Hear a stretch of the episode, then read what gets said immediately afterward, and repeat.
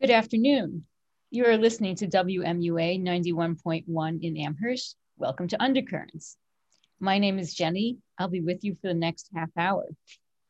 Our guest today on Undercurrents is Professor Asheesh Siddique, who's in the history department at UMass Amherst. Asheesh is joining us today to talk about recent events. Today is January 22nd, 2021 so events that have been happening in, um, in our nation's capital. Um, he is involved in researching and writing several books, and one that's particularly uh, relevant to our discussion, discussion today is called Legal Meanings, Intention and Method in the US from 1787 to present. And indeed, we want to talk about 1787 to present, or possibly even going further back historically. So Asheesh, welcome to Undercurrents. Thank you so much for having me, Jenny. That's a pleasure.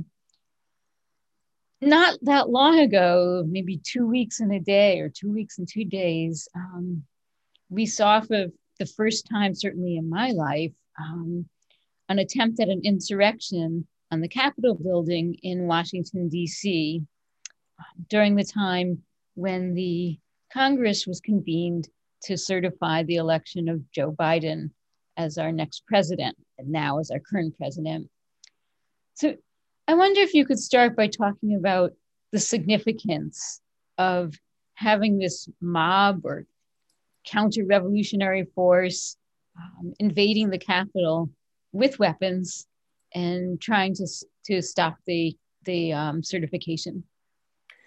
Yeah, I mean, it was both, my reaction was that it was both um, uh, kind of an extraordinary event in the sense that in my lifetime, I was born in the 1980s and kind of came of age politically in the 1990s through the, to the 2000s. It was certainly an event that I had not seen. And so my initial reaction as a citizen was shock. Um, as a historian, I though uh, in some sense do not think it was unprecedented at all. I, I think that it is part of a much longer history um, uh, that uh, uh certainly dates in, in perhaps more recent memory to the resistance, um, uh, especially in the South, to the Civil Rights Act um, uh, during the 1960s, um, of a sense that among um, a, a, a, certain group of, of of white Americans that um, interracial democracy is uh, is a, somehow a perversion of what this country is about, and that it has to be resisted um, by any means necessary. Uh, in a lot of ways, I saw um, the same way in which Southern governors um, tried to prevent by um, uh, you know, by putting troops um, uh, or police people in front of schools in the South um, in the 1960s, 1950s, and 1960s, um, a same uh, a same kind of activity of trying on the part of the uh, of the insurrectionists to literally prevent um, the counting and the certification of a democratically uh, controlled election. The sense that um, you know that uh, in a lot of ways, the the message really being that somehow democracy um, is is actually perverting what what these people feel is you know the the so-called true America or the or the real America.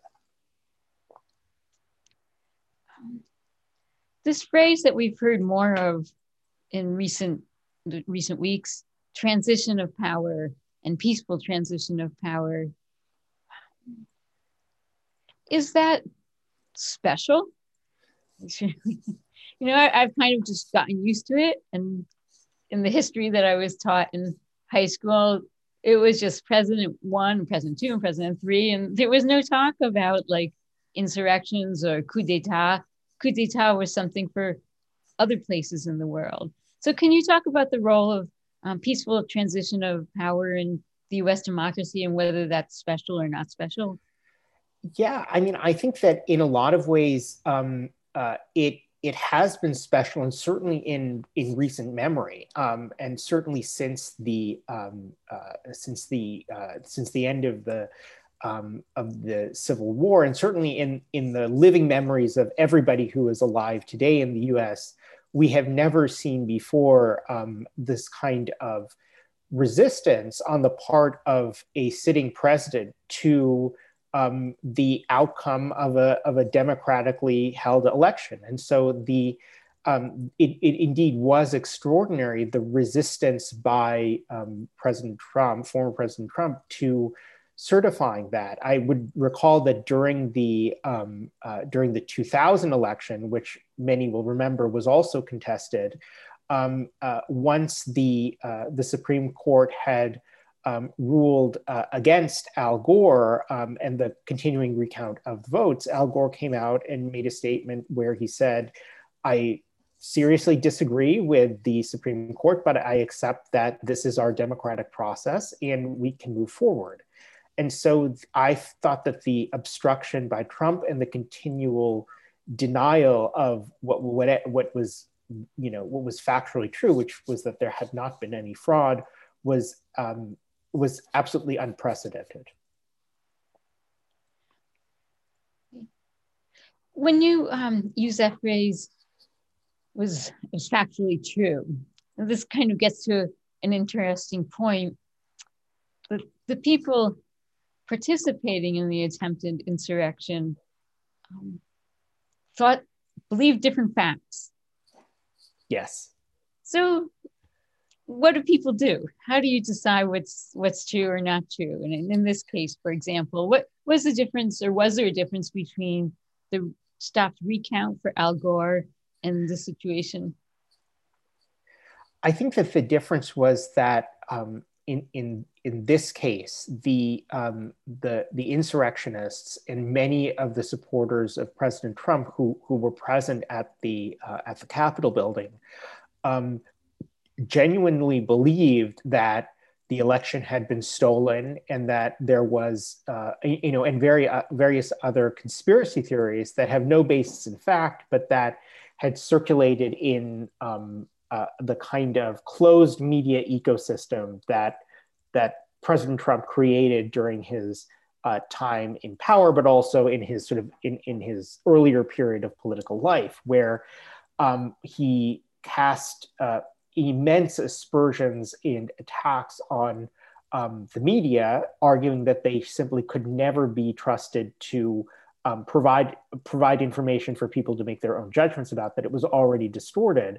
And he really um, worked very hard during his um, during his political career both before but also during of course his presidency to undermine um, something that uh, you know has kind of been a, a an unexamined um, part of american political culture which is the idea that there's a certain amount of of, of evidence um, produced by uh, you know news reporting produced by um, uh, uh, uh people in universities public policy places uh, and, and, even the government in terms of its uh, creating things like statistics on unemployment that we can use to argue from but we don't kind of question the idea that those that that kind of broad base of factual knowledge is um, you know is is is invalid but Trump was so extraordinary in that he he cast aspersions upon the validity of all of that. If unemployment numbers showed that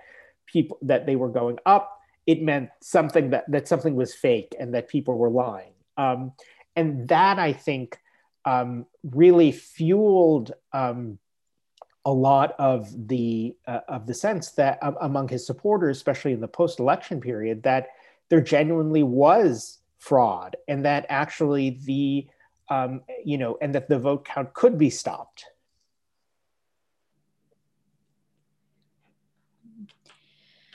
So maybe we should go back a little bit historically and um, talk about or maybe you can fill us in on different events in american history in which there's been resistance um, and even violent resistance to what I might call progressive change or making democracy actually accessible to all people, not just to the maybe property owner owning white males that it was started with.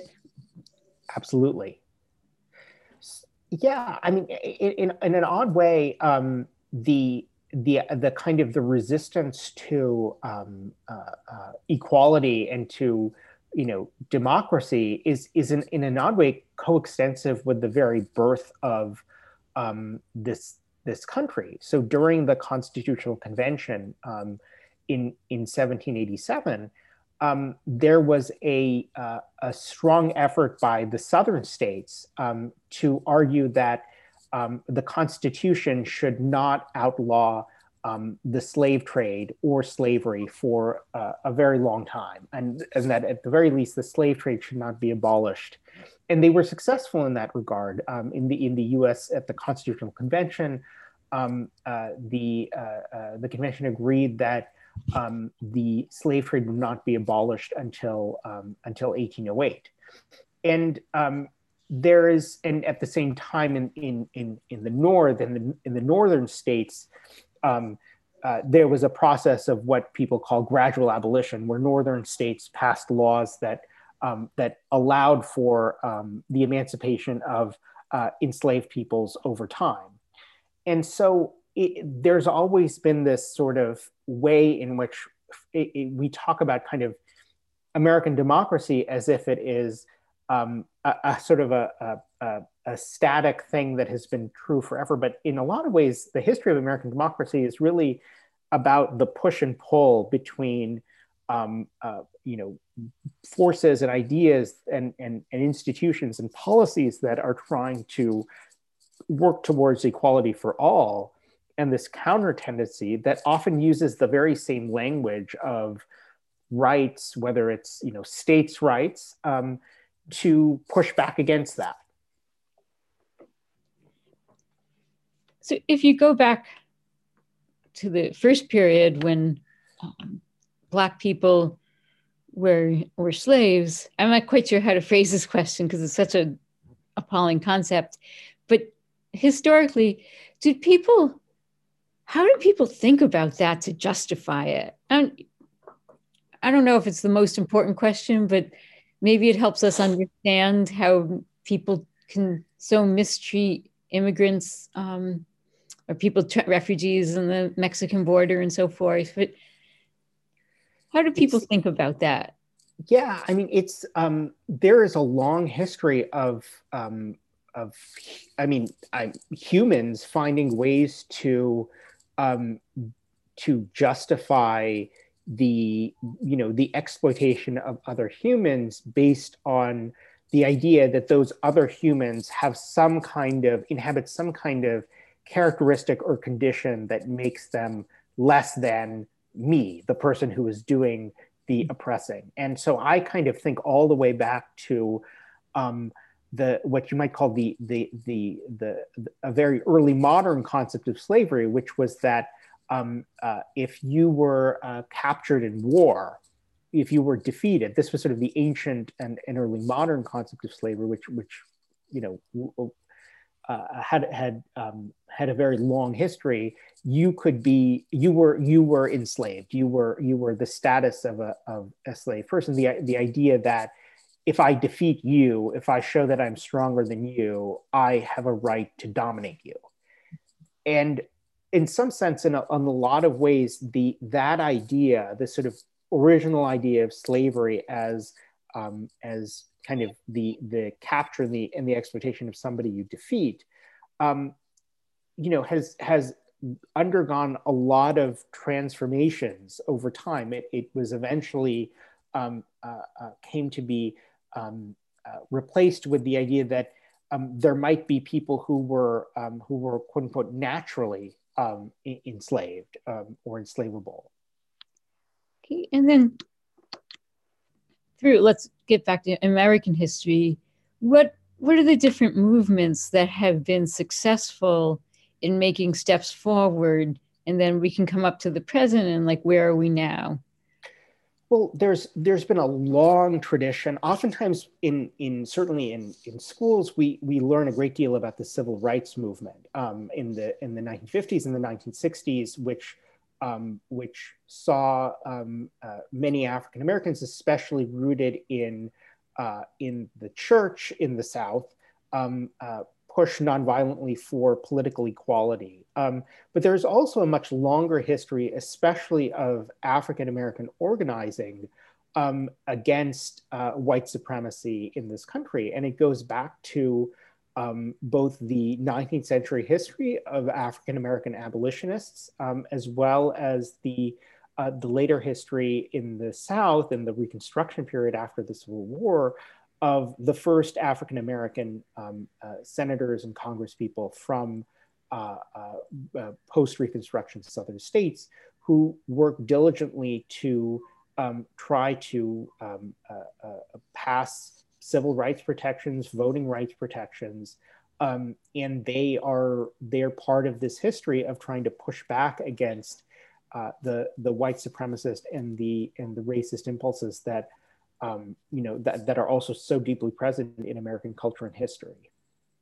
Okay, so this is talking about what you started out with that we have a long history of positive change or some subset of people trying to make positive change and another subset showing strong even violent resistance to that positive change now following the civil war um, in what ways did presidents for that period um, not too long after the civil war either support um, enfranchisement of african american people or not. So there was a kind of a um, there was a, a really um, diverse and, and, different degree of um, of um, uh, attitudes, and um, the, the the major, in some sense, um, uh, uh, moment in which the in which the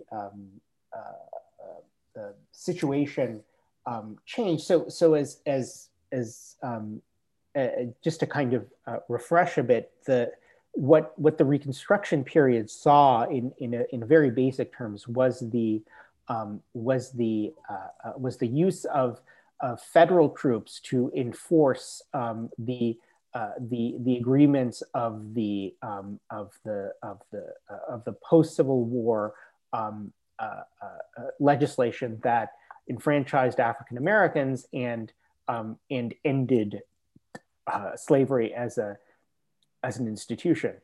Um, but by the um, uh, in around 1876, um, with the election of um, uh, the uh, President Rutherford B. Hayes, um, there was a, what was known as the Compromise of 1877 through which um, Southern politicians, who at that time were, were Democrats, so not the modern Democratic Party, but, but the Democrats of the late 19th century, um, uh, made an agreement with Hayes to um, allow him to uh, not to not block his uh, his ascendancy to the presidency um, on the condition that uh, the all federal troops would be uh, removed from the South, which they wanted because that would allow them to both control the region, but also to avoid implementing.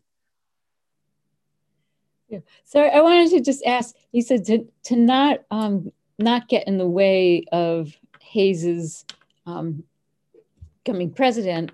So just fill us in a little bit on that too. Had he been elected democratically, and did he win? I mean, what?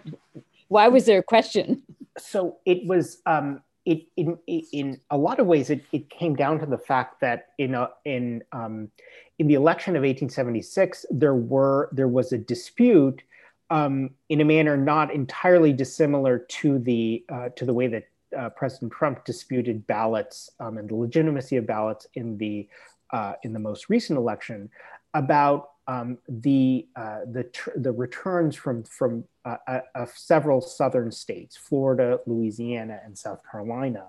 Um, and there was a debate in Congress over the legitimacy of um, these uh, the the ballots and the election results from these states. And the um, the there was kind of what's known um, sometimes as the Compromise of 1877, whereby um, the uh, the Republicans and the Democrats uh, got together, and the Republicans said, um, if you Democrats accept um, Hayes's victory, um, we will agree to withdraw federal troops out of out of the South. And so that what, what came to be known as the Compromise of 1877 um, resulted in that withdrawal, and with it, the end of um, uh, protection for um, for for African Americans um, from the the terrorism of white supremacy and and Jim Crow, and that in turn set up the the subsequent history of the South being a place where segregation and discrimination were uh, baked into the legal uh, to the legal system.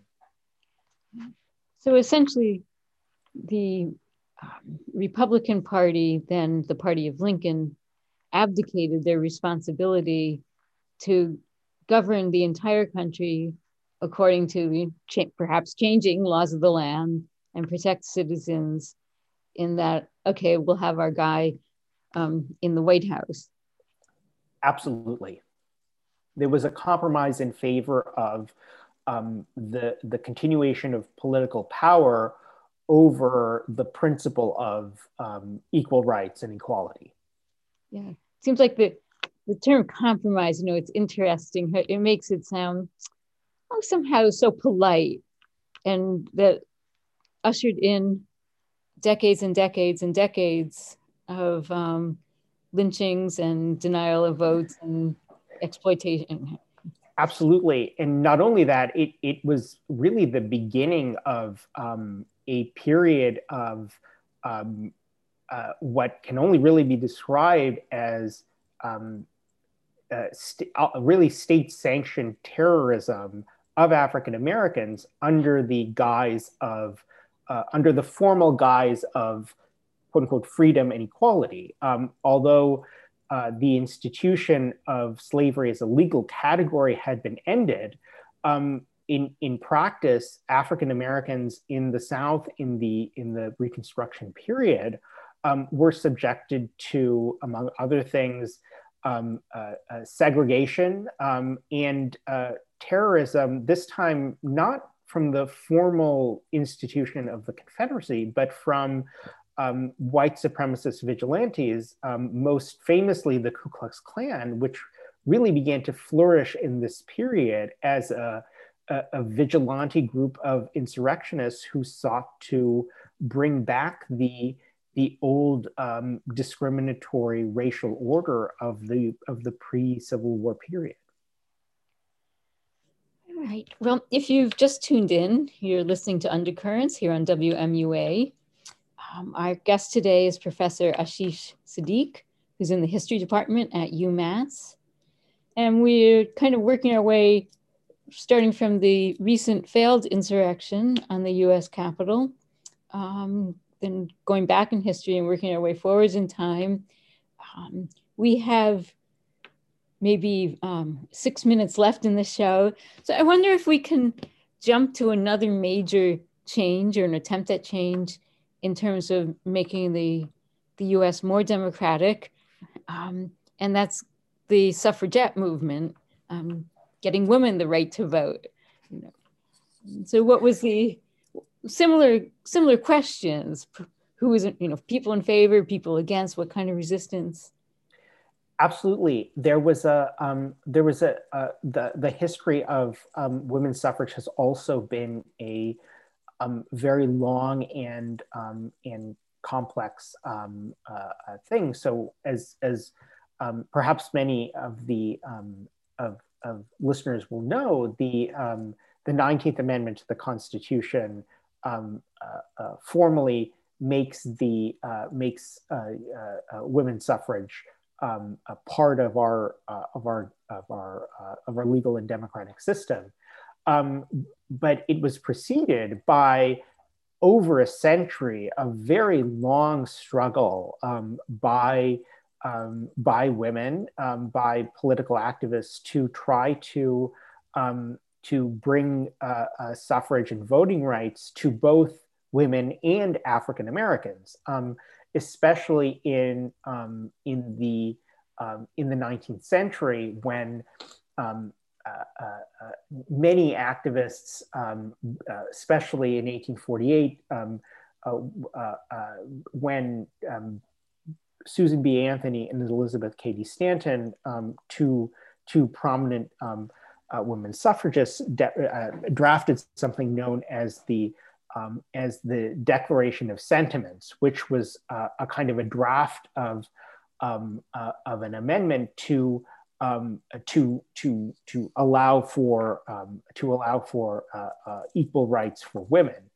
Um, but that um, that history is also about the complex way in which the struggle for African American voting rights and the struggle of, for women's rights have often both worked together but also been in tension. So, notably, um, uh, many of the of the 19th century women suffragists um, uh, were resistant to the idea of African Americans um, and particularly African American men getting the vote before them, um, and they were ambiguous and about the um, about the push by African Americans for um, for voting equality uh, because they felt that um, it was most important for for women to have the vote um, before them, and that that was the best route for equality for all.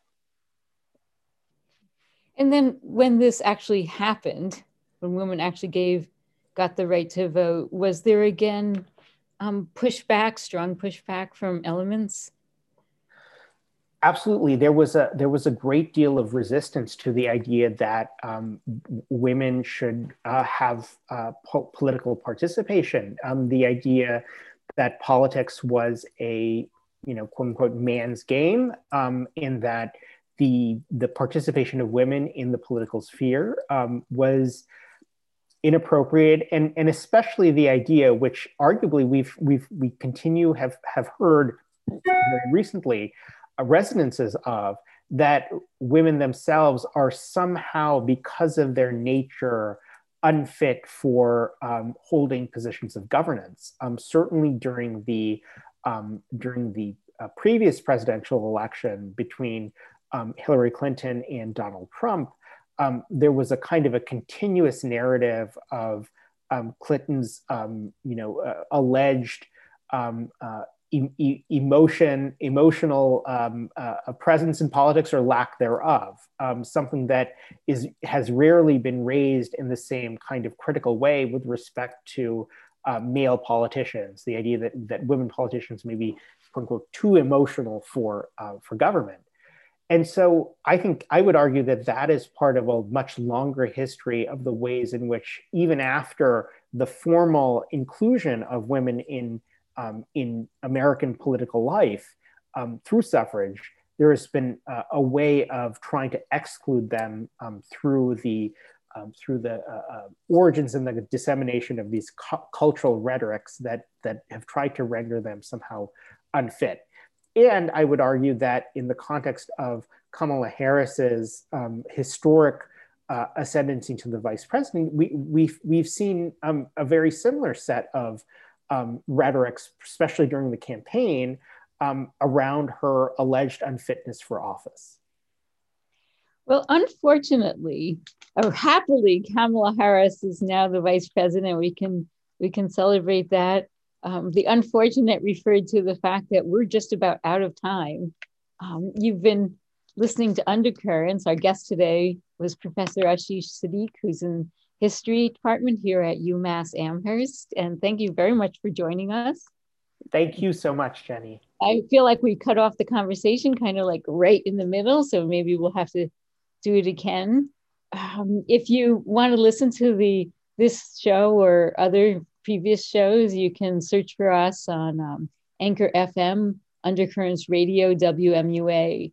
You're tuned to WMUA 91.1 in Amherst. Have a great day.